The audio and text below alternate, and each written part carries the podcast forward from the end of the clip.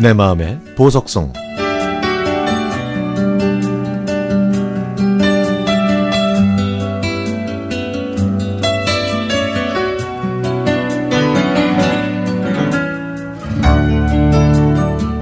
저는 편지 쓰는 걸 좋아합니다. 감성이 충만했던 중학교 때 하교하면 친구와 함께 인기 있었던 팬시용 품점에 가서 새로 나온 편지지를 구경하곤 했죠. 20대까지는 편지 쓸 대상이 많아서 주기적으로 편지지를 사러 가는 게 참으로 좋았습니다. 하지만 언제부턴가 편지지 코너에 가도 그냥 구경만 하고 나오네요. 언젠가 결혼한 친구 집에 놀러 갔다가 제가 보낸 편지가 책상 위에 그대로 있는 걸 보고 놀랐습니다. 혹시 친구의 남편이나 아이들이 바뀌었다고 생각하니까 마음이 좀 안 좋더라고요. 그 기억이 남아서 그 뒤로는 저도 모르게 자기 검열을 하게 됐고 그러다가 결국 편지를 안 쓰게 됐습니다. 그땐 친구한테 서운했지만 뭐 입장을 바꿔서 생각했더니 이해가 되더라고요. 결혼 전처럼 자신만의 방이 있는 것도 아니고 별도의 보관 장소가 있는 것도 아니었을 테니까요. 살림과 육아에 지치고 여기저기 뒤지고 다니는 아들을 키우니 그럴 수도 있겠다는 생각이 들었습니다. 제가 중학교 방학 때 우체부 아저씨는 늘 오후 2시쯤에 저희 집 앞을 지나갔는데요. 저는 그 시간이 되면 항상 문 밖에 나가 있었습니다.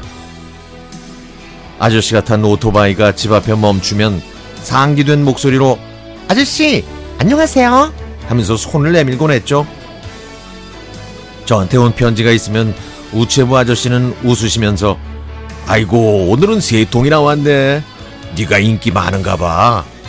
하시면서 편지를 건네 주셨습니다. 그러면 저는 아저씨 고맙습니다. 내일 또 봬요. 라며 내일도 또 편지를 받을 것처럼 인사하곤 했죠.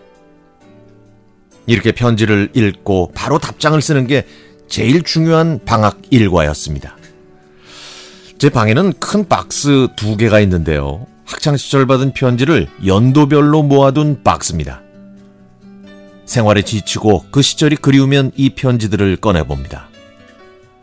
순수하고 세상살이에 걱정이 없었던 그 시절의 저와 친구들을 만날 수 있고 까맣게 잊고 있던 기억을 찾는 시간이 되거든요. 난 너랑 친하고 싶은데 넌 다른 애랑 더 친한 것 같아. 그래서 좀 서운해. 나 지난번 등수 떨어져서 엄마한테 깨졌어. 우리 기말 시험 때 서로 전화로 깨워주고 새벽까지 열심히 공부하자.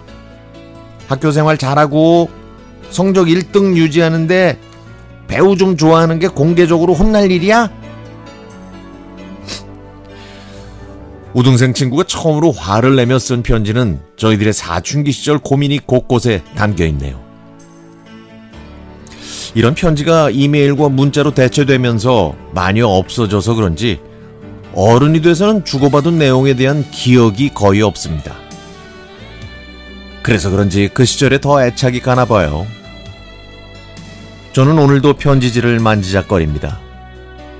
시간이 흘러서 저도 때묻은 어른이 됐고 친구들은 모두 결혼해서 이제는 손편지를 보낼 사람도 없죠.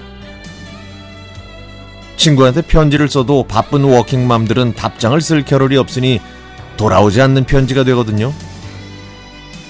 각종 고지서로 가득한 하얀 우편물 대신 우표에 도장이 찍힌 색감 있는 편지를 다시 받아볼 날이 과연 올까요?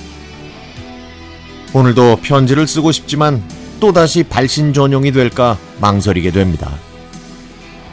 이런 제 마음을 달래기 위해 오늘은 라디오에 편지를 보냅니다. 라디오가 저에게 답장해 주길 바라는 마음으로요.